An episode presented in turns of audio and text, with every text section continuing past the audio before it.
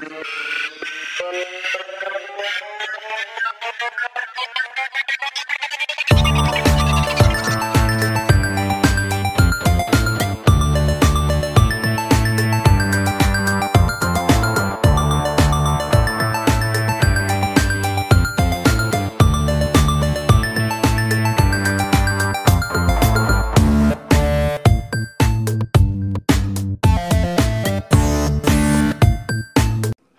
Welcome to Let's Be Nerds. I'm your host, Stephen J, and today I'm joined by my fantastic co hosts, Gordon and Lizette. How are you guys doing? Oh, I'm doing great, Steve. How are you? Fantastic. Couldn't be better. Lizette, I am trying to stay awake, but I am good. these late night recordings will do that to you. Yep. So, we have an interesting subject and we have an interesting guest today. I think that's pretty cool. Uh, Lizette, our cousin Dylan's joining us. Dylan, Yep. how are you? I'm great. Two five hour energies and a bang, and I'm wide awake. hey you got to do what you got to do and Oh, we yeah. appreciate we appreciate you uh, being up for this recording and we're glad to finally connect with you and have you on an episode Happy to finally be here. I always hear about it, so glad I finally got a chance to do it. I mean, absolutely You beat your sister on here, so there's that. Oh, she's asleep right now. that whole res- responsible thing We need to be All right. responsible in times like these. right when we're, we have to talk about our favorite supervillains and she's just sawing logs i, I can't relate She can only talk about herself, so it's fine. she is kind of the supervillain of the discord chat a little bit she's always stirring up something. She, she might have figured this was about her. Anyway so this is a pretty cool topic. I like the idea that this is kind of gonna be it's gonna be an episode in i'm not sure if we're gonna be having this one in october or not but i like it because it's fitting for this time even if it's just when we're recording it with it being halloween everybody loves a creepy villain a badass villain whatever you want to call it. It's kind of halloweenish but maybe that's a stretch and i'm just trying to make it work to make myself feel better. So with that being said we're going to go around and everybody's going to list some of their favorite villains villain teams types of villains and uh, we're going to discuss and see where we go. So lizette why don't you kick us off and tell us who your favorite baddies are Alrighty. So when I was trying to come up with who I wanted to talk about today, I started to notice a trend about a lot of my favorite villains. Um, most of the villains that I really, really like have a tendency to eventually turn into anti-heroes. So um, my favorite, one of my absolute favorite supervillains is Loki. So he is le- definitely leaning more into the side of anti-hero these days in the MCU. Um, but he's been my favorite since that first Thor movie came out back in was that 2011? i believe that sounds right Yeah. Um, and then as for other villains in general, I have to say one of my favorite villains for like a very long time has always been Maleficent over in the Disney universe. Um, and if you guys have watched any of the live action Maleficent movies with Angelina Jolie, they also turned her into more of an anti hero. Um, not sure how you guys feel about those movies, but I enjoyed them. I thought it was an interesting take on the character. So, um, yeah, I guess not. Oh, go on. no i was just going to say i am familiar with the first one i have not seen the second The second one was kind of meh. If I'm honest, I was just like, e, they. It, it felt like they um, slid backwards on some character growth. So not my favorite. yeah, not my favorite, but the first one I did really really enjoy. Um, but no, I, I guess my favorite villains are the ones that I can understand their motives, even if I don't necessarily agree with them. I can see how they got to their conclusions. So, like, if we're talking about Loki in the MCU, when he started out in that first Thor movie, he was really just being more mischievous and he just wanted more attention from his parents and that's when he uncovered like the big secret that he was actually a frost giant and it just kind of broke him Don't spoil it. Oh, the movie is older than you, Gordon. That's a lie. If you have not seen the like that movie, why are you listening to this pod? Like, no, just with peace and love. Why are you listening to this podcast, no, with man? all the disrespect. oh my gosh um but yeah so Got like little his whole his whole supervillain thing kind of came more out of a place of being broken and misunderstood so like i understand that whole kind of descent into madness and i i really liked his redemption arc in like the third thor movie like, i guess it kind of started in the second one a little bit um and then going into the loki tv show where he is definitely much more firmly placed in that anti-hero um, role. As far as Maleficent goes, I enjoyed her in the original Sleeping Beauty where she was just a bad bitch just because she could be. Um, but Can I ask you, uh, with Sleeping Beauty, it's been so Mhm. long since I've seen it. In my memory, I don't remember her. I remember the spindle scene, uh huh, and I remember the end when she, you know, the incredible transformation into the dragon and the thorn Yeah. bushes. But like, was she actually really that heavily throughout that film? no, in all honesty, she wasn't. I just really liked her character. Yeah. and just the whole the fact that she was evil just because she could be. hmm I Um, really fell in love with her in Kingdom Hearts, of course. Yeah. Kingdom Hearts definitely gives her more backstory. Um and just they flesh out her character, that that version of her character a lot more. Um cuz in I mean in all honesty in the original Sleeping Beauty movie, she she feels like she has more dimension than some of the other characters, but like actually sitting here and thinking about it, they didn't develop her as much as they could have. But that movie also came out in, mm, I don't know, hold on, I, I want to know what year that came out in now. I want to say it was like, oh,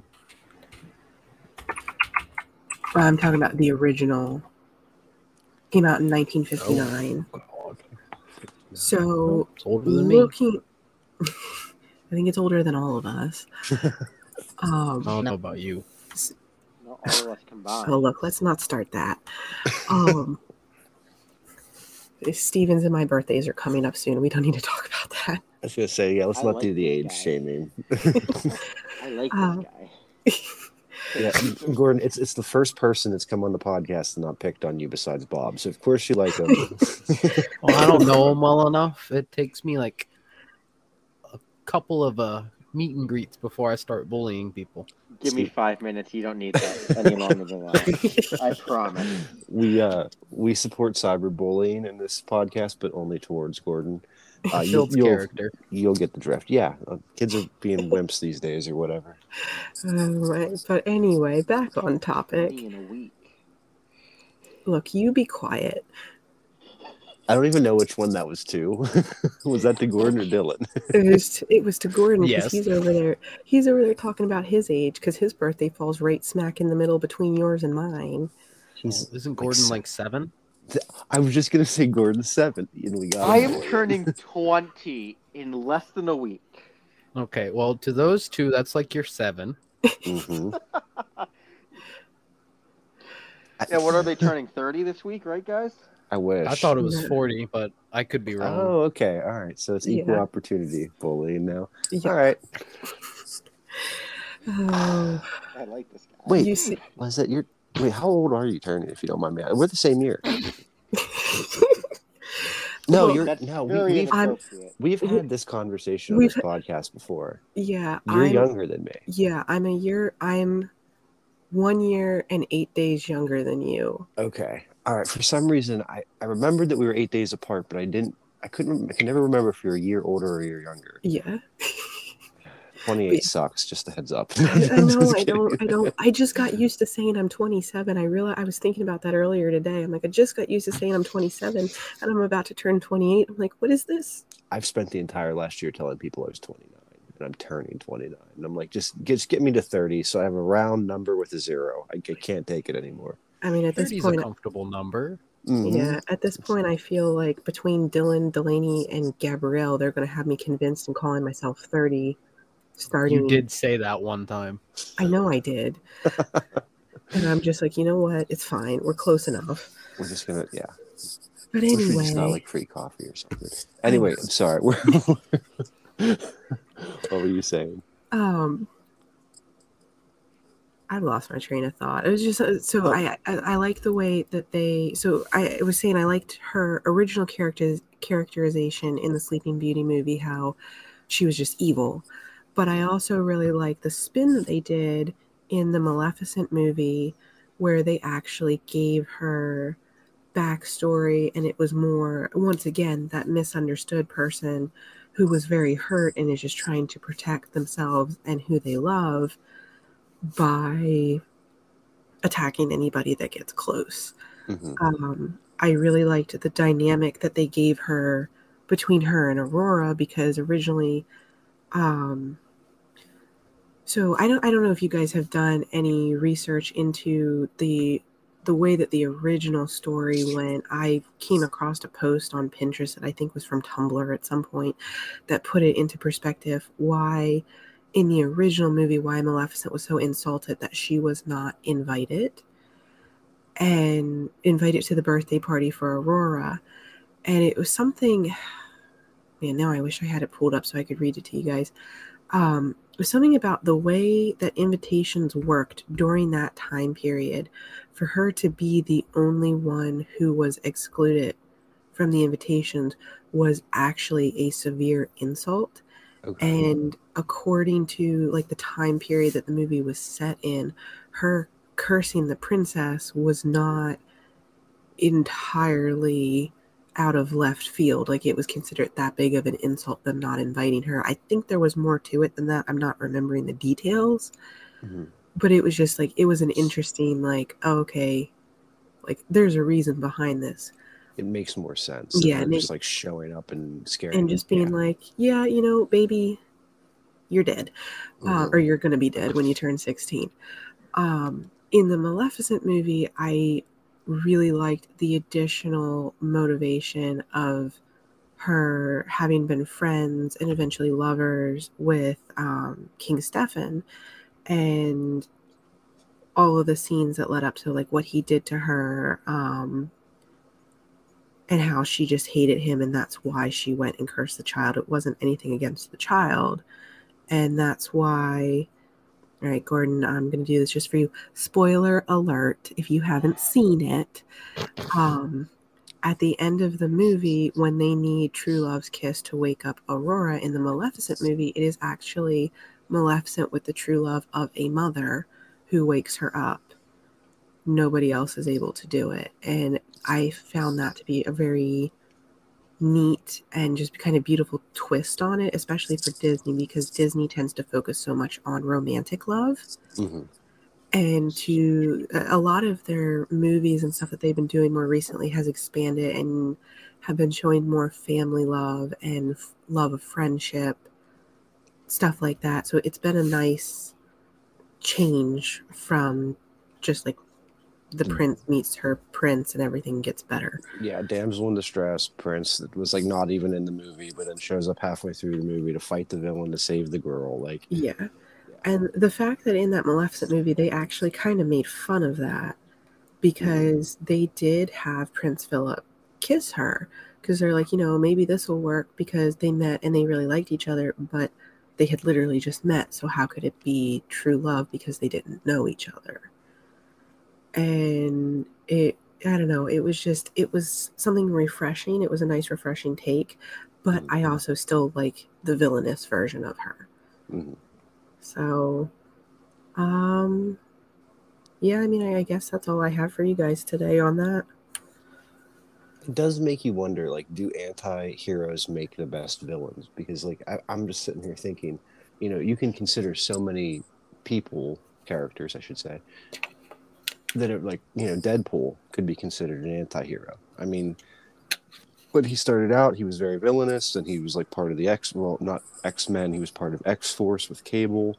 Like, he's had a whole like undergoing of like because he's so violent and does things you know not by the book that he could be considered an anti-hero Yeah. um, you look at Selina Kyle from the Batman series. She's probably one of the first that come to mind on a female end of it. You know, she was a Catwoman, mean, evil, like robbing everybody, falls in love with Batman, and then you start to slowly see her like helping out, you know, taking down this person with them, and then you know she'll still probably steal something out of the cookie jar, but she's like playing both sides of the fence. Makes you wonder like do they does that villain trope make the best villain? I feel like it when they take the characters down that road and kind of make them either if they start as an anti-hero or they kind of develop that way. I i think at least in in the examples that i'm thinking of at the moment it's because they put more development into their characters rather than just leaving them as a flat bad guy. The more they develop their characters and give them reasons for doing the bad things that they do it tends to make them more sympathetic to people at which point it's like okay if they actually had a good reason for this then what's to keep them from kind of swinging back the other way and doing some good stuff for reasons that whatever reasons they may have whether it's a good reason or not. Yeah. And it just shows like those characters become more dynamic and i feel like it makes them more realistic because if you think about it like i don't think any person is ever like purely good or purely evil i mean like there are exceptions to that but in general we all have the capacity to do both so it makes sense if you want to write a good compelling character you have to give them the capacity to do both and give them the opportunity to choose. And when you see one who chooses options from both sides from time to time, I don't know, it just it feels more relatable. I agree. 100% I, I find it to be a lot easier to kind of put yourself in their viewpoint so you can go along with them in their own story so you're not just so one-sided on the Yeah. like just just a few redeeming qualities in a villain makes them so it's more satisfying to watch them that way than just seeing someone straight up evil in my opinion yeah because you can kind of get like an understanding of their headspace or even if what they're doing is terrible you kind of can see maybe what their motivation is or why they're doing it. You can Makes- see what drove them to that point to feel the need to take it that far. I agree. That's actually a pretty good segue into the villain and like I, I, by association his team that i was gonna that i picked. Um if you are familiar with and I- love the x-men movies but i'm by default x-men comic books and animated series because they were very closely adapted to the comic books. But for me my favorite supervillain has to be magneto um, from the x-men. He in my time and i'm sure they were so much retconning and re you know stories have changed over the years but i'll always know him as erik lehnsherr apparently his name now is max eisenhardt and erik lehnsherr was a pseudo or a fake name i don't remember like Oh, don't I didn't I've, always, I've always known him as eric thank yeah. you Yeah. Yeah. I was I doing- didn't know that Always- I was doing research for this tonight, and I uh, was googling, or on I'm sorry, I was on Wikipedia, and um, I was like just going down through the basic information, and I kind of was skipping it because I'm like, well, I know his powers, I know like the basics, so I wanted to get to some more details.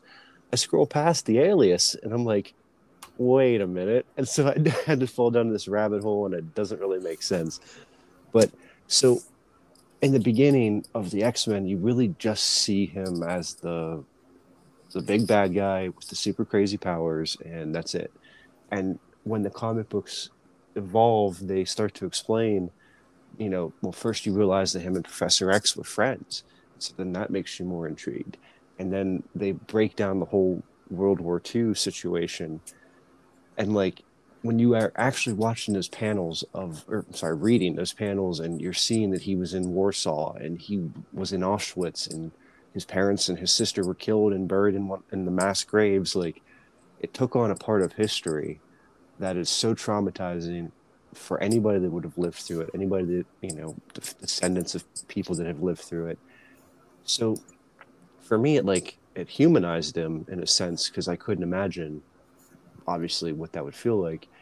And then throughout his, after surviving, throughout his time, he just keeps experiencing whether it's anti-Semitism or, I guess, anti-mutant rhetoric.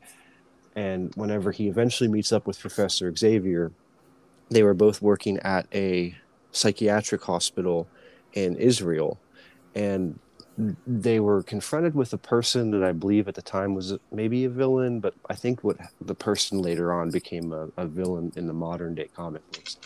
But it caused them to reveal their powers to each other. And like this is on the heels of them having like very serious debates about life and the like the perspective of like all power and you know what is the moral thing to do in a position of power and so then they find out that they're both mutants and they realize that their ideologies are so completely misaligned that they part ways. And it's only until like Magneto's, I believe he steals a lot of gold from the Nazis that had taken it from people that they had imprisoned, specifically, I believe, Jewish people.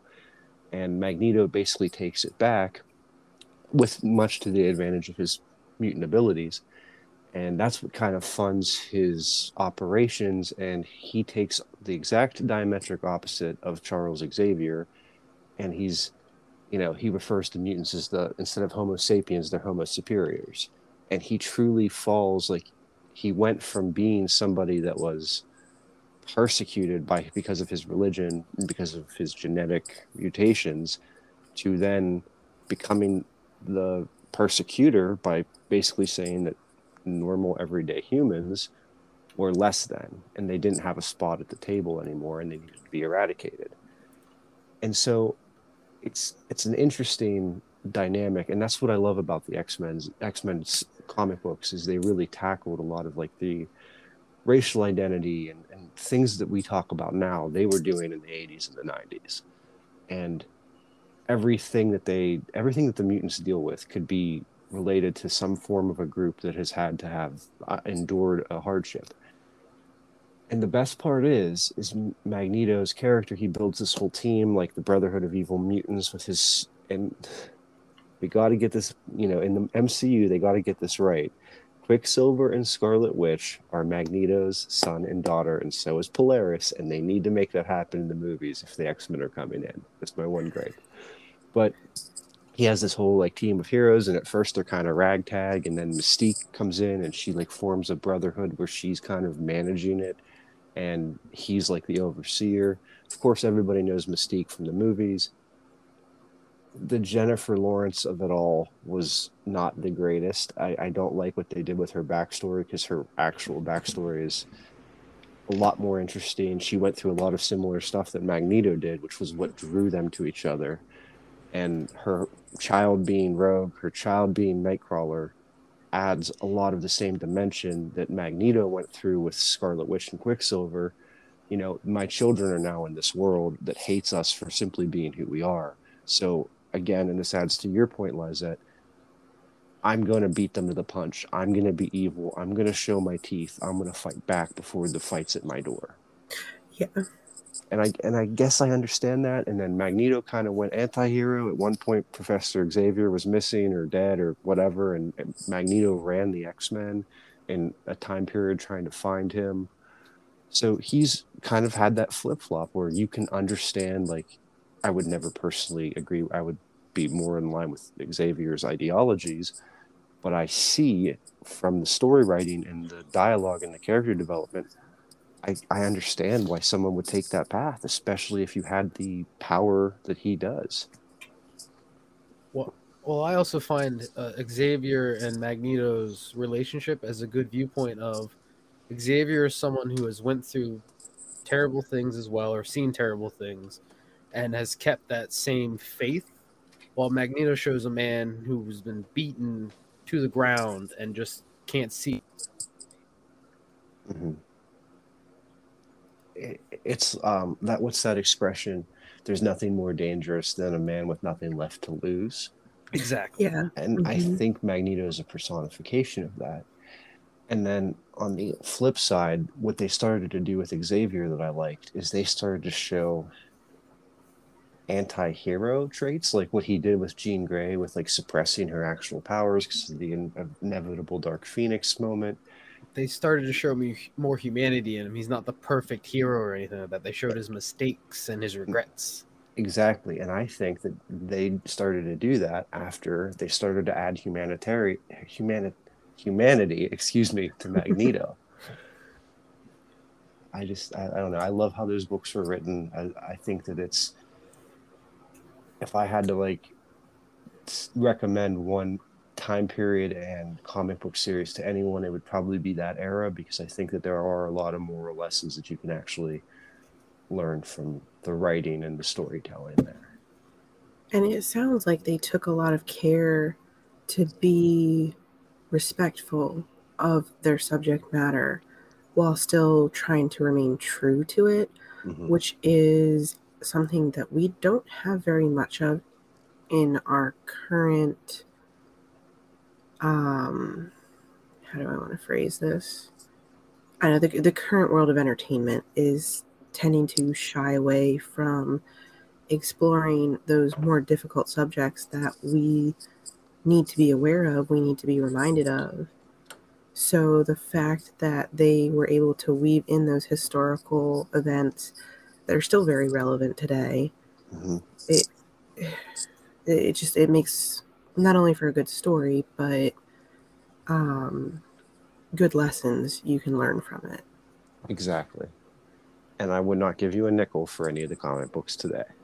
And I'm and that's Yeah. that's where I'm gonna I'm sure you, I'm sure you guys have seen some of the recent headlines because they've been everywhere. And it's there's one way to handle history and current events in comic books, and then there's another way to um Try to make the most bang for your buck. mhm, and jump on a train of uh, public support and what sounds good in the moment. Yeah, modern modern day comic books I could uh, give you a shit about, but that's a that's probably an episode for you know another day because I don't want to get on a political rant. Yeah, we'll save that one. Still trying to get monetized here. Any- anyway, with that being said, I think this is the perfect time to take a quick break. Um, and we will we're going to hear from our one and only lovely sponsor Anchor, and we will be right back and finish out the last of our favorite villains. And we're back. Okay, so Gordon, you're uh, next on the order list of favorite villain. What do you got for us? Well, you uh bring up Marvel. My one of my favorite villains is honestly there are too many to choose from, but one of my favorite is Doctor Doom, also in the Marvel universe. And he, he goes by many names. Uh one, his main alias or alter ego is Victor Von Doom. And some of his more notable aliases are King Boss, Doombot, Infamous Iron Man, God, Emperor Doom, and something I just can't pronounce, so I'm not even gonna try. Can you drop it in chat so I can see it? I will. Give me 30. Just give me a second to find out how to copy and paste again. One. There you go. One second. Like I told you. Um, I'm a fan of Doctor Doom for his, his, just the, the way he's per- has been portrayed in comics, and the very little we have got to see him in their Fantastic Four movie. Very poor attempts at him. Yes, yes. I, I can agree with that. But I, I would love to see when they bring um the X Men and you know Fantastic Four and all of that into the cinematic Marvel universe and make it all fit together in Stage Four, like I hope they're gonna do. That they make him the villain for uh, Stage Four, maybe Stage Five of the cinematic universe for Marvel. I think that'd be pretty cool, you know, because they can do it right. If I, Mhm. I believe that they could do it right. because they actually have the budget and they actually care. Well, they have the budget. I wouldn't say that they all care. That's true. No, but I think at least. Saying Marvel I- cares is like saying Disney cares, and we all know Disney doesn't give a fuck. That mouse don't fuck with us. that's true, but they do care about getting their money, and so they kind of have to care at least a little bit about what their audience cares about. So you And- could kind of say they care. Unlike Aquaman 2. Hmm. We're not starting. Oh, We're not sorry, starting sorry. that. That- I had something stuck in my throat. I just had to get it out. My bad. Our podcast repeats our same gripes over and over. And it's okay because that's how you affect change. Yes, until we are heard, we will make our grievances known. we just send these episodes to like some form of an executive. Um, Look, just set them an automatic email, sends the same email every day at the same time. They will notice. by this time next year, it'll be like, "Hey Jim, it's me, Steve. Another episode of me bitching about your uh, your lack of lack Made of special quality." just for Lack you. of, lack of light in your movies. Lack Shout of originality. Um, You're just trying to copy Marvel at this point. You should have just, you know, done your own thing, but it's too late for that now. There's so many movies that lack originality anymore, All of but them. that's a long topic. did you discuss that with Drew before coming on this podcast? Because he went on a whole tangent with us that was pretty epic. Look, that was a long one. been a while since me and Drew has had time to talk about anything, so we won't talk about tangents. My ultimate goal is to have you and him work it out schedule wise that you can both be on at once and just have it be. Do you remember in Family Guy, if you ever watched when Peter got that news segment, like what grinds my gears? I would just like Drew and Dylan to have that segment in this podcast and just rant. Let us talk would- about any of the Batman movies, or who would win, Sora or Link. Oh God. Oh, I I don't can't even know if I have. An, one. I don't know if I even have an answer for that one. I haven't played any of the The games. time for it. That's what you don't have. I don't. This is the whole sidebar I was not expecting. I need time to do research and development. I need to st- get statistics. Huh. That is like almost a four-year long argument between the two of us. Well, We maybe have- we can bring it to an end and monetize it. we have. Bring it to the end with money. that you won't see any of. Wow, hey, I'm just happy to be here. that That was so for ignorant. That was. What? We're gonna cut it. We're gonna bleep it out. No worries. no, we're not. Just because- one long.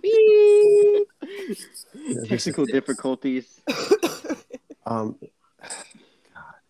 You know Silly that other podcast that we don't like, and one of the Oh, things we yeah. don't like about them is that they talk about money all the time. You just did that on an episode. Well, that's not all the time though. We don't say that our CPM after 200 episodes is only twenty dollars. We don't sound like we're hmm. recording in a train car going through the Trans Am. Listen, they Do record. Steve? They I record could on. change that for you if you like. I just gotta move on- a fan Dylan, no, around. this this is I can get some banjo music going. No, you'd have to. ding, ding, You have to get on like a New York subway. That's that's their thing, and it's like they're recording on a. They have their toaster plugged into a public outlet. They're recording on their toaster. Oh, see, my toaster gives me Wi-Fi, so this works. Oh, so maybe it's not out of the realm of possibility that they are actually recording on a toaster. that is true. And their meme format is like Stop! Stop! Stop! That's too. format. That's too specific. They're gonna know we're talking about them. Like they listen to our episodes. and they they probably do. You anyway, never know. I yeah, they need tips on how to do a better podcast. okay, Gordon. Okay, back to Victor Von, Von Doom, Doom, and yeah. uh, Doctor Doctor Doom. Doom. Um, pro- probably one of the most powerful versions of Doctor Doom is God Emperor Doom, with the power of the Beyonders and other heroes during the Secret War storyline. Doctor Doom stole the power from the Beyonders and became God Emperor Doom. I uh, know jack shit about the Beyonders because I'm definitely reading most of this off a wiki article because I didn't have time to make proper notes because I'm lazy and procrastinate. But the Beyonders That's are an um, inside thought. We'll get along great. yes, yeah. Sorry, did that come out? Sorry, my bad. We're- so we're the, gonna- the we're gonna Beyonders. I made a list as we were talking just now. So to segue a little bit, the, the Beyonders uh, are a extra dimensional entities powerful enough to collect planets and powerful enough to kill. Just a second. Let, let me find the right word before I just start blurting out random BS like I like to do. Um, Say it with confidence and they'll believe you. no, they won't. That's not how this works. They don't listen to a thing I say. I That is don't true. Realized it. Yeah, at least he's honest. When you accept it, it's okay. So, I'll come. Uh, well, they are um extremely powerful extra dimensional creatures or beings, uh, but they do not have the power to travel back or forth in time. They're almost a linear entity that moves along with the current universe, so to speak. So they can't affect stuff in the past or the future, only the present. Hmm. But Doctor Doom has been noted saying that they are not too hard.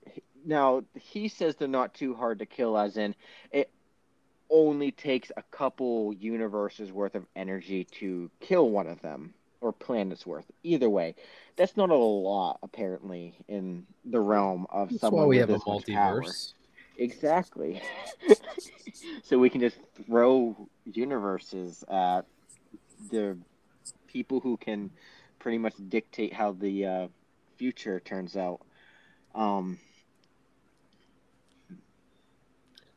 the, the Celestials, uh, they're, they're the ones that they can kill with pretty much a snap of their fingers without breaking a sweat. You guys do know who the Celestials are, right? Yeah, the ones that just, you know, do everything. Yeah, yeah, they can kill them like snap. There, like that's how much power they have. They can kill them, and it's like didn't even break a sweat. It's just playing cornhole on a beach in Cabo. God, just another Saturday night. Oh my god, he's trying to be funny now. I I am funny in my own head, and as long as I'm laughing, that's all that matters. As long as Um, one person's laughing, even if it's yourself, you carry on. Exactly. Ugh. Steven, Let's why get back is it why is it that everybody I bring on to this podcast gets along with Gordon and then they eventually turn on us? Um, Liza, I you have have to remember, I've never been on your side. I've always been on my own, and I just bring other people with me. And you know this to be true. Yes, Saw- I do. uh, he I'm on everyone's side. A hole in your Whether that's a good thing or a bad thing, I don't know. so some of Doctor Doom's just regular Doctor Doom's abilities are genius level intellects, a mastery of most forms of magic, mind transference and technopathy, expert in hand-to-hand combat, martial martial arts, and swordsmanship, uh, peak human conditioning, an indomitable will. His armor grants him superhuman strength and durability. His gauntlets can fire laser and force blasts. He can has flight via rocket boots. He can generate force fields. He has a various other high tech weapons and gizmos and gadgets. He has dimensional travel, and probably the best thing on this list for abilities, he has diplomatic immunity. he was the leader of a sovereign nation. Yes, he, yes, he was. And so he has diplomatic immunity. And he um has been affiliated with quite a diff uh, few groups. So he, he's almost an anti-villain himself as he has teamed up with the, the Avengers, the Guardians of the Galaxy, the Sorcerer Supreme, another team I don't know anything about, and I'm not going to say. A third thing I don't know anything about, but I think it's um, in intellectual. Nope, not going to try. Uh, the Astonishing Avengers, probably. Um, Lethal Legion, just, just a couple of his um team The affiliations. Lethal Legion. I love the alliteration. They were they were uh, creative with that one. hmm Yes, the Lethal Legion. Um, Grim Reaper's Lethal Legion. So, um, consisted of eight man Power Man, Living Laser, and Swordsman. Those sound stellar. Eight. Man attacks Captain Stellar. America, but is beaten back by the Avengers. However, he captures Black Panther's girlfriend, Monica, binding her hand and foot with metal clamps. Black Panther is lured to, into Eight Man's trap despite getting past him. He is knocked out by an exploding dummy of Monica. Um, Black? Panther is chained with Eight Man, or is chained, in, and with Eight Man, he meets the other members of the Lethal Legion. You had me at dummy. yeah, what about me? Exploding dummy at the. Monica Lewinsky exploding dummy. Yeah, I was lost. No, you got my attention with that one. Um, Doctor Doom's first appearance is in Fantastic Four issue number five in July 1962. For you to remember when that came out. Um,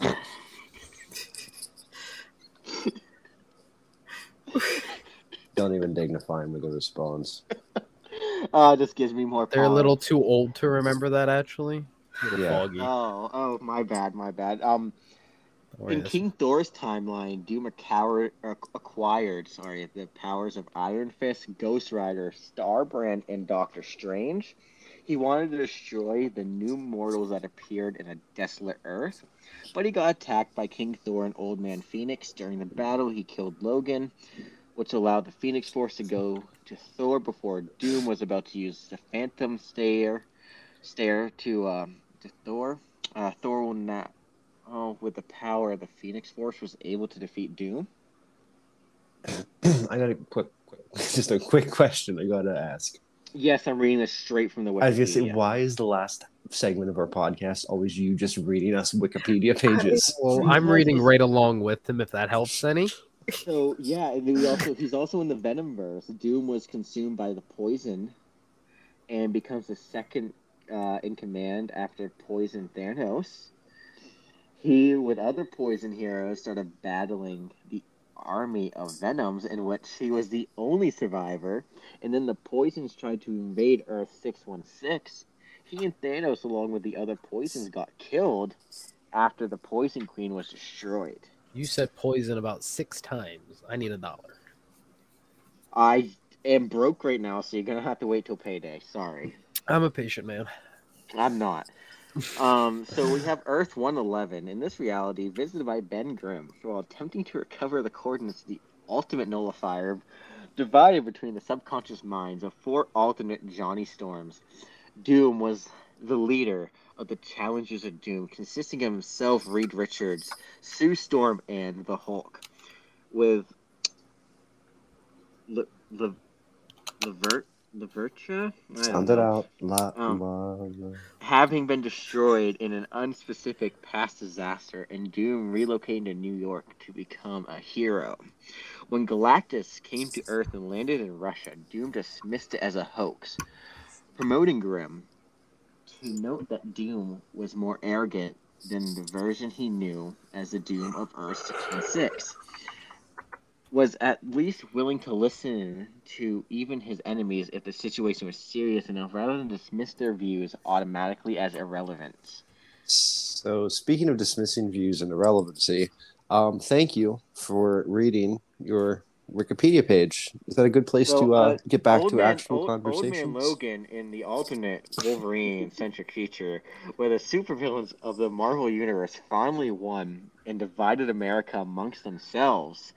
Doom has his own area of land called New something I can't pronounce.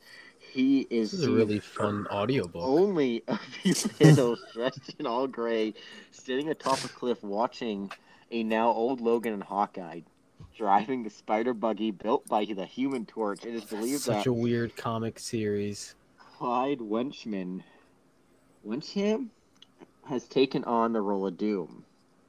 Uh, this Earth X, in the dystopian future Earth X, Doctor Doom has killed the Invisible Woman and the Human Torch, but dies in the process.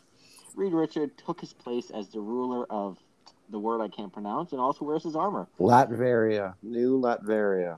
Thank It you, sounds like latrine. Like if I did not have my glasses on, I'd be like, oh, he's he's the king of latrine. Okay, makes sense. Makes sense. There's so many more. No, there's not. No. Y- Oh, Um, there is though. We're So- just gonna delete the Wikipedia page now. I won't update on my thing. It's okay. I turned the internet off. Okay. So anyway, Doctor Doom definitely adds a lot to the table as far as a villain. I like the antagonistic relationship he has with the Fantastic Four. Wasn't there a storyline that he was like you know secretly in love with Sue Richards at one point? There's probably a storyline where he was secretly in love with all of them. That is Probably at the same time. Absolutely. That's why he's so angry. Uh, Oh, um. So what? What's you guys' views on Vandal Savage? Uh, Vandal Savage is a very interesting villain. He's a I man like him. looking to have a good time because he's been alive for way too long. Yeah. Again, um, He's good reason to killing be angry. Hawkman and Hawkwoman. I don't think I know who you're talking about, so I'm gonna So- pull. That was a weird kind of plot and story they did with those three characters. I liked it though. I, I, I was a fan. I enjoyed it. It was a good little twist. For those of you listening, Gordon just transitioned over to Vandal Savage, who's a DC Comics villain who essentially is immortal and He got hit by space rock and no die now. And no, he only no die if he keeps killing these same two people that also got hit by space rock. And no death now as long as people keep dying. It, And- And he only gets to keep living as long as they remember who they were in their past, or the power doesn't transfer to him, so he can keep not dying.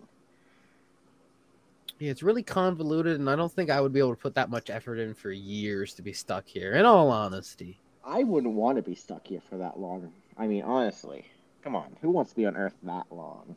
Not me. I don't know I'm getting on the get- first rocket to Mars. I hope another space rock hits me. That's what I'm hoping for. The first one didn't do it. The second one has to finish the job. What's the chances of two space rocks hitting me? you've been actually hit by a space rock, or are you doing the punchline? Uh, we have punch. Ooh, Yeah, yeah, you just I have to get in line for it. Okay, I couldn't find the Well, punchline. there I'm is no punchline, so Look, So I haven't about- done any puns yet. This is good. It's So, development. Dylan, how, what's your view on Bane? Bane, um, I loved him in the movies. I'm I- I kind of so so with him in the comics just because little man wants to be big man and still has little man anger problems. Now, when you say movies, are you talking about the live action Batman movies or the, The, uh, animated Chris- movies? Yes, the live action Batman movies. The good ones, the only ones worth talking about. You don't mean Batman No, they're and not. So okay, look, those three right there is the best we're gonna get, and you really can't complain about it. I oh no, I want Oh, Batman yeah. and Robin with the nipple suits back. First off, I still have nightmares about that. It's like They're watching so two bad. They can cut two diamonds. narwhals try to fight out of someone's shirt. It's not fun. But it's entertaining to watch though, like to go back and to see like who thought two narwhals trying to fight out of a shirt? who thought Arnold- that some of that was good ideas to put Arnold on. Schwarzenegger as You're- Mr. Freeze? Are you kidding me? I was gonna bring that up. That's my favorite part. Like, what casting director?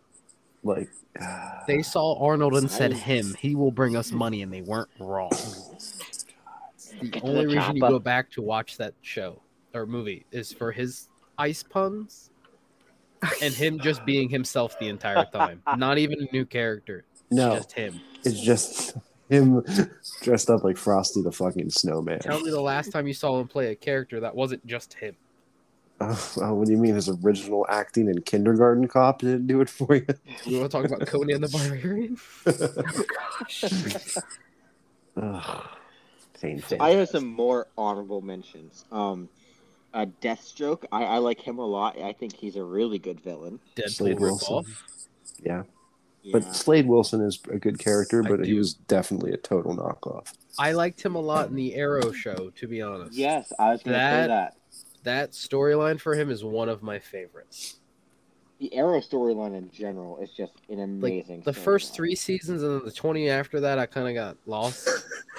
Yeah, The- yeah, yeah. All DC shows have done that. I'm like, oh, the first two seasons are good, and then I just stopped watching because I don't want to watch the same thing over and over again with a different set of characters. yeah, that's why I stopped watching Supergirl because it's Didn't even a start repetitive- Couldn't Don't. even couldn't even give it I a think I- shot. Yeah, I think I made it halfway through the first episode and I was like, this is not for me. That I saw the was so effects in that, and. I'm just like, well, they gave up on that show. Carry on. It was They a whole wanted political agenda. Like, yeah, they just wanted it for woman superhero. Oh, of course. And they were like, Supergirl would be the best one because you're gonna think of Superman. Well, no, you could have done anything, anything. They should have done Superman. No, because I don't think a TV show about Superman will do as good as Smallville did. That's true. Because Smallville wasn't about Superman. It was about becoming Superman.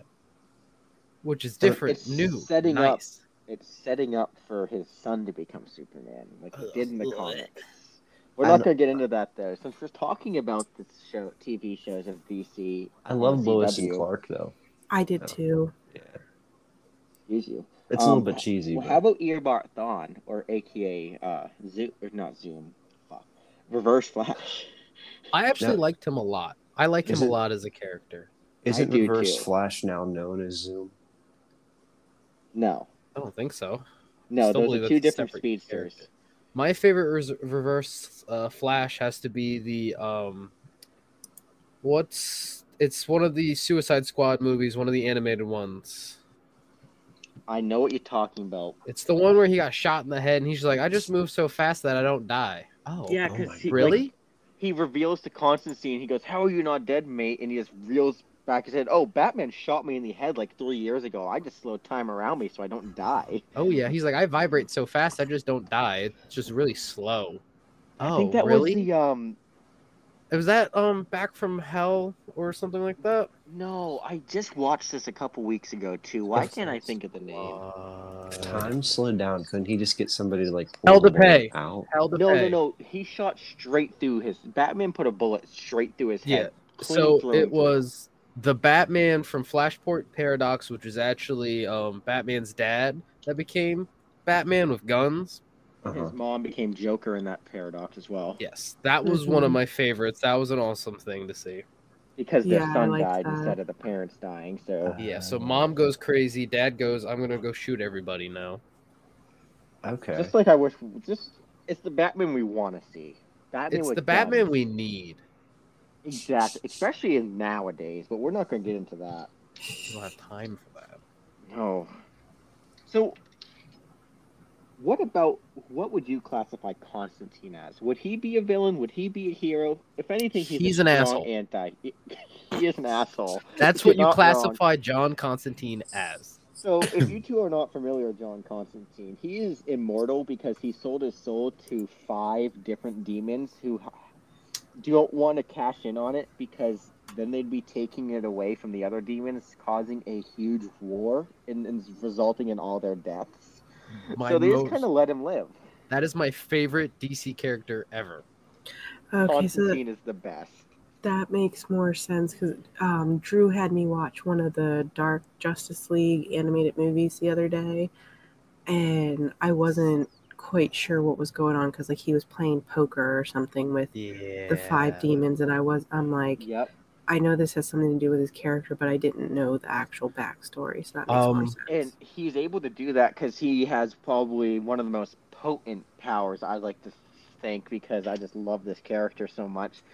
He has a silver tongue that can get him out of any situation. He's a And I charming, mean, cynical asshole. he can he can sell the devil fire.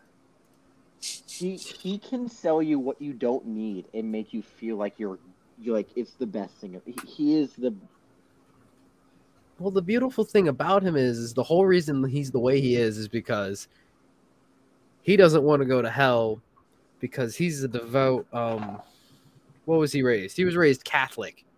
hmm I got news for him. So the only reason he's made it this far is because he's like, well, I really don't want to go to hell. So what can I do not to do that? Oh, let me just cause as much chaos as possible. I'm gonna trick these five minor demons into giving me eternal life. by cheating them in a card game.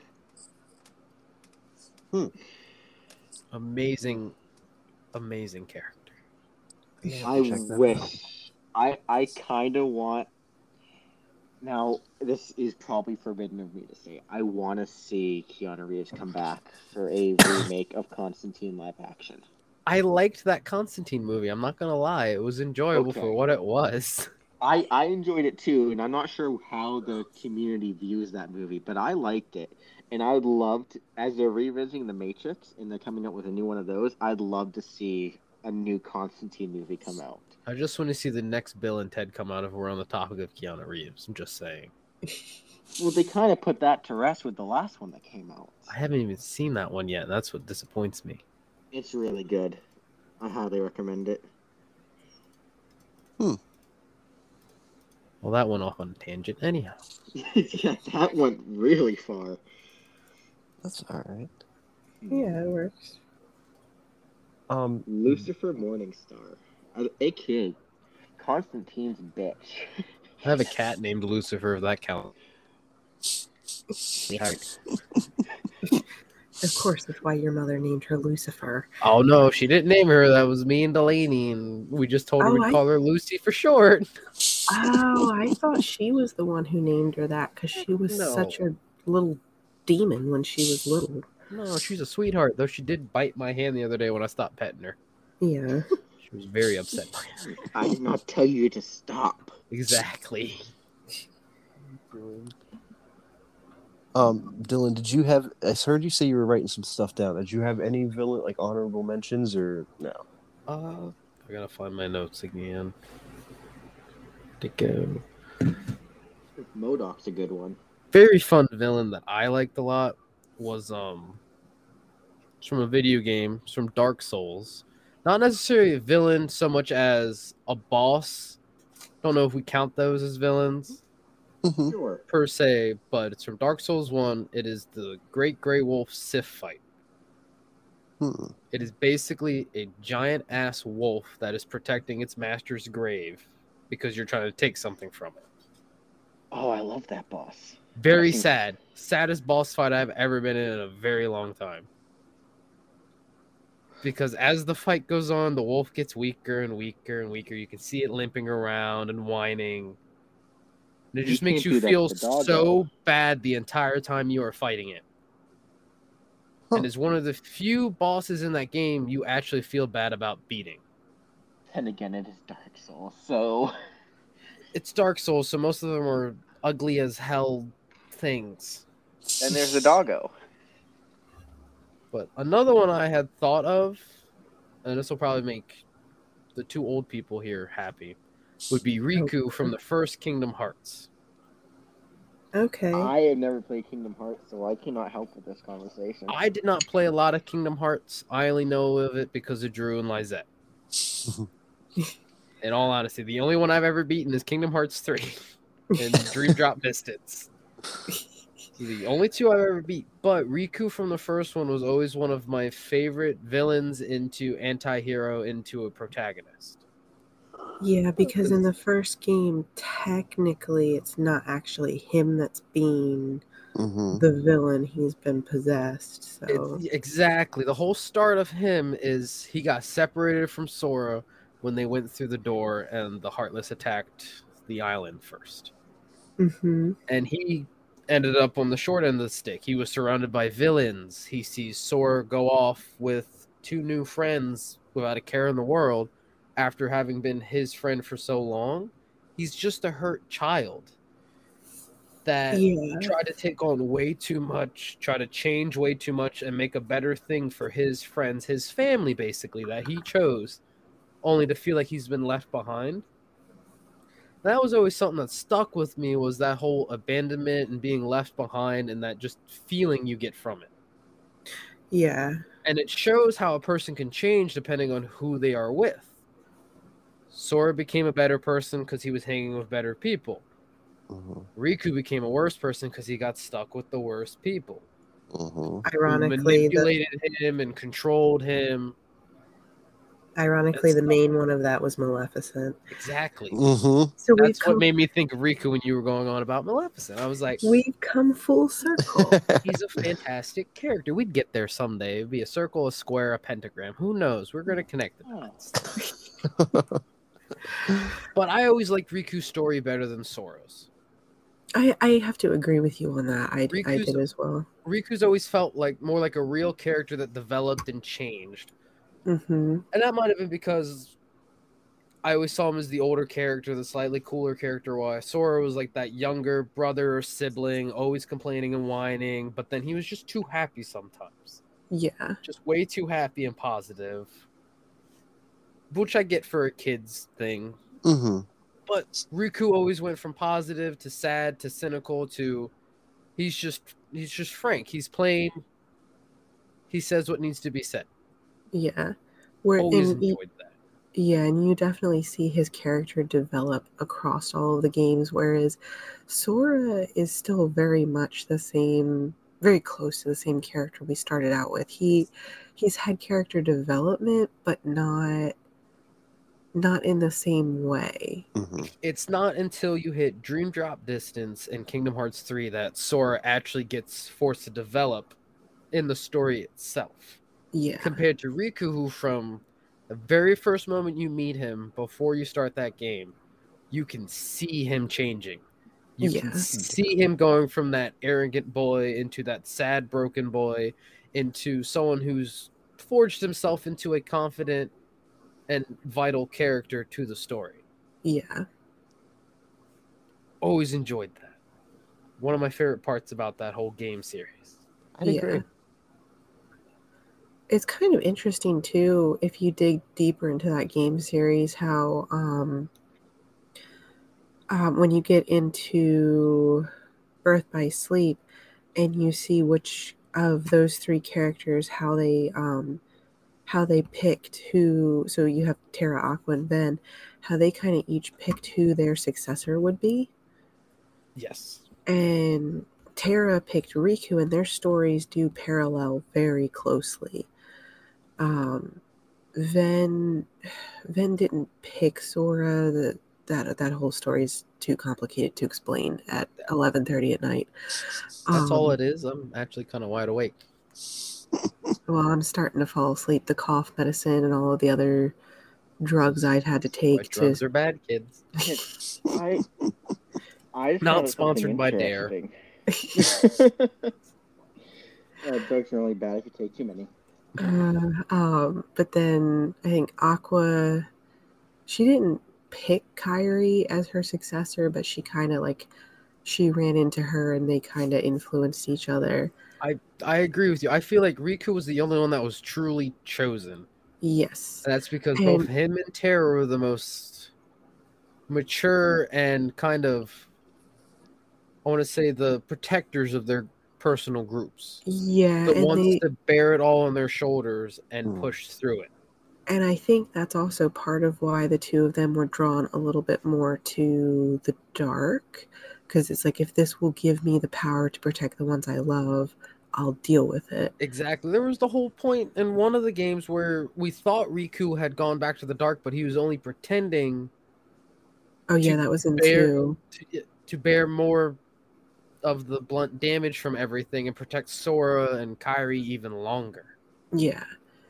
And another thing that's interesting, I, you probably already know this, but um, Sora, Sora, the Keyblade that he got was actually supposed to go to Riku. That was, but because of what happened on Destiny Islands and like the the way the events unfolded, it went to Sora instead. But that was actually like um, supposed to be Terra's um,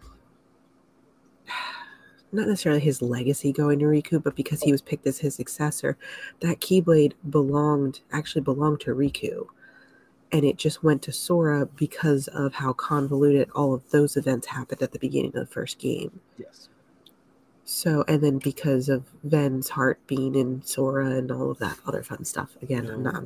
I'm- All the weird plot twists and the little yoo-hoos and surprise yeah. that um the Final Fantasy creators and such are all big fans of. Yeah. Speaking of Final Fantasy, Mhm. Sephiroth. Seth Ro- Excellent villain. Genesis is he also considered a villain? I haven't played too much of that one. So Genesis is the villain of Final Fantasy VII Crisis Core, but he definitely, in my mind, falls under that mantle of anti-hero, leaning more towards the villain, because he definitely does some horrible things. But Both him and Sephiroth were men who discovered their existence for what it truly was uh huh, and could not handle it as well. Yeah. It wasn't something they were strong enough to handle, so they broke in the wrong way. The difference is Genesis turned around and was purposely trying to save the planet and kind of fix some of the things that he realized that had been done wrong. He went about it a very violent way, but he he had some good underlying motives. Sephiroth just set a village on fire and killed a bunch of people. It's because Sephiroth is sexy, that's why. This is true. It's the long gray hair, he can get away with it. Yes, because he looks at Cloud and Zack through the flames, and everybody's just like, ooh. Still an iconic moment. Picture Yes. just the energy and the feel from that is like amazing. Yes. I need the second part of the Final Fantasy VII remake because they did something. I need to at, play the first part. because they did something at the end of it and it makes me both very upset and very excited because I don't know what they're doing and I need to know because my favorite character Spoilers. Spoilers. wait did I t- I thought I told you this already You did. I already know it. okay I'm just saying for the podcast so Gordon doesn't get upset. You said something about spoilers and Gordon Oh. getting upset. So that's fair good job I'm looking Yes. out for you, Gordo. I appreciate you, man.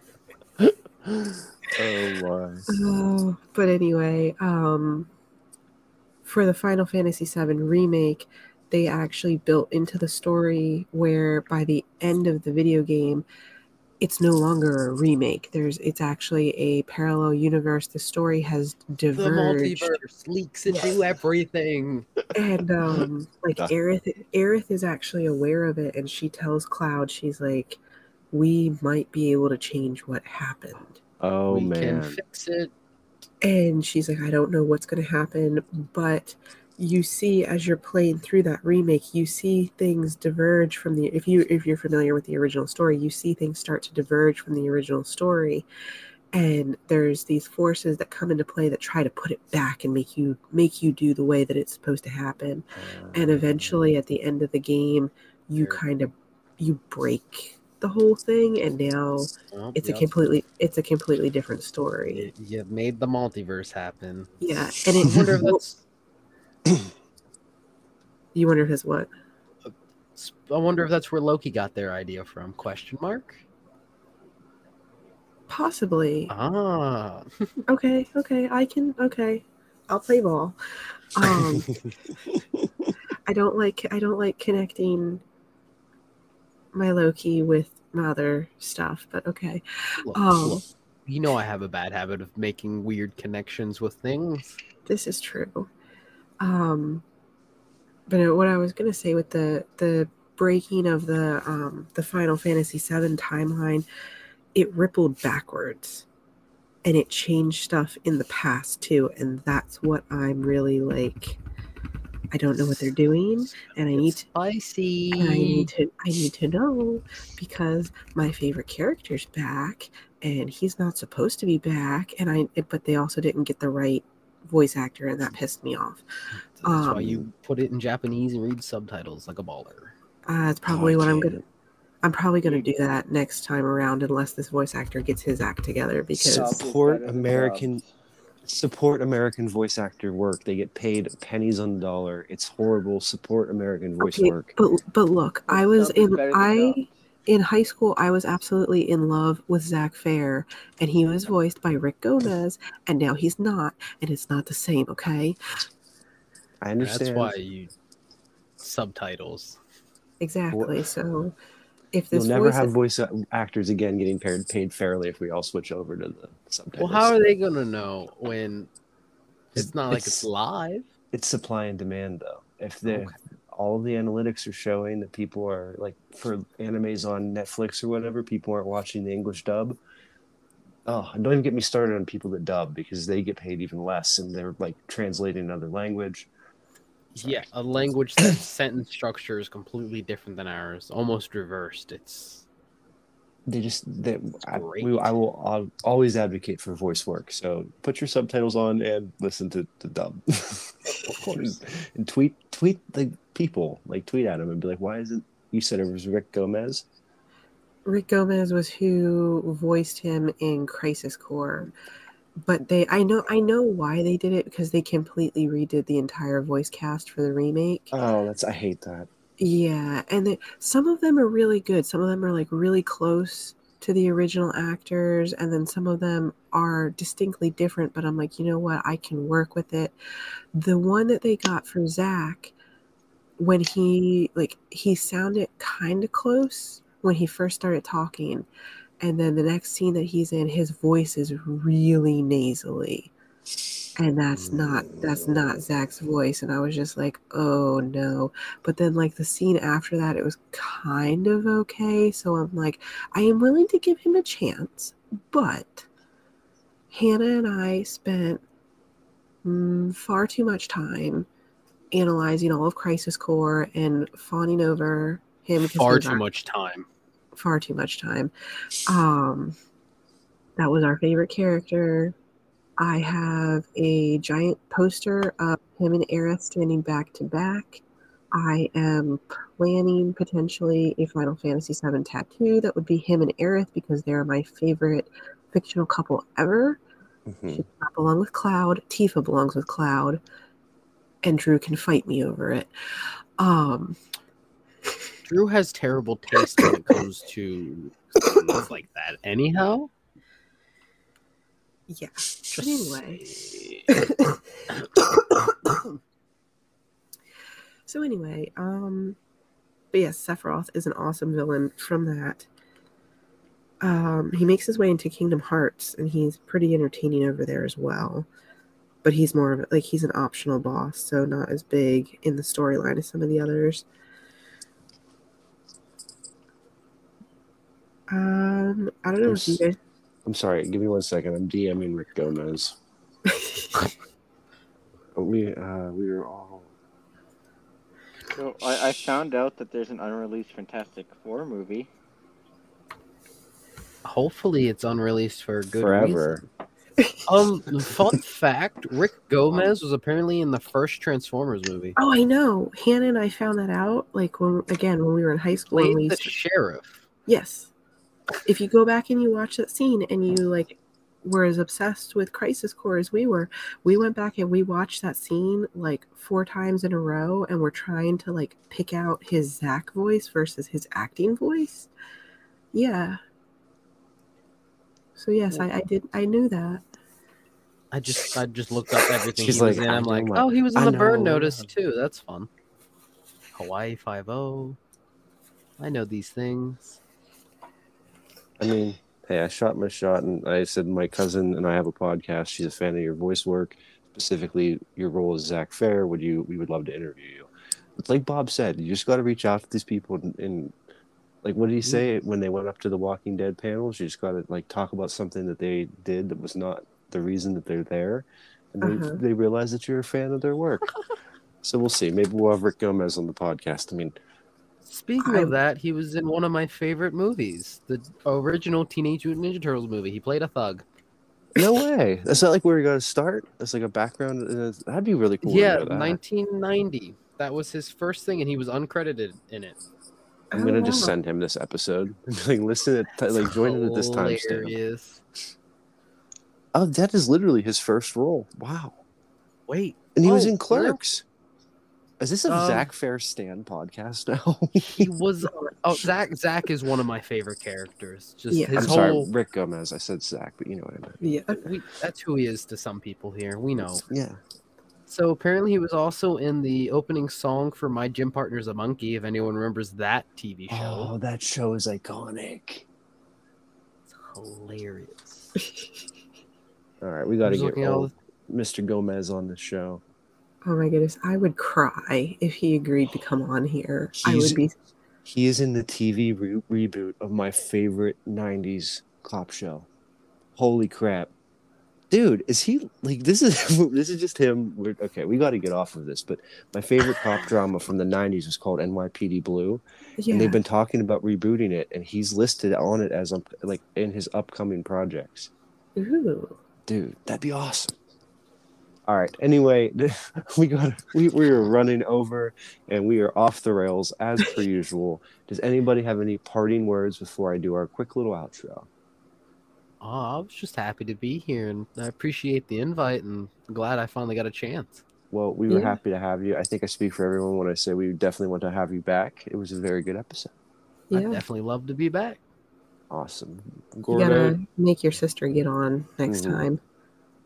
Yeah, I'll just We record her when she's not paying attention. Just don't tell her we're rolling. That works. That's her problem. so uh, yeah, we'll go with that. um, Gordo, anything for the uh any final words for the episode? Um, I zoned out for the last half be- of that because I had no clue what any of you were talking about. Old old people stuff. I'll throw myself in there with the old people. They call me an old man at work. Well, Gordon, you should have just pulled up a Wikipedia page about it. Anyway, so with that being said, I want to thank you all for listening. This has been another episode of Let's Be Nerds. We want to thank our guest host Dylan for joining us. We definitely want to have him back in the future. If you like today's episode, please leave us a rate and review on whatever platform you get your podcasts. If you're watching on YouTube, please like and subscribe. Uh, leave us comments and reviews. Tell us what you like and what you don't like. Tell us your favorite villain. We love to hear from you. The Discord link will be in the description box below. Please come join us. We have a lot of fun over there. Uh, we're really trying to build a community here where we just show that, you know, the term nerd is, we're taking the power back. You can really be a nerd about anything. And we just want to have a little bit of fun along the way. That being said, I also want to thank Anchor for sponsoring us. Without them, this podcast would not be possible. And we'll see you guys in the next one.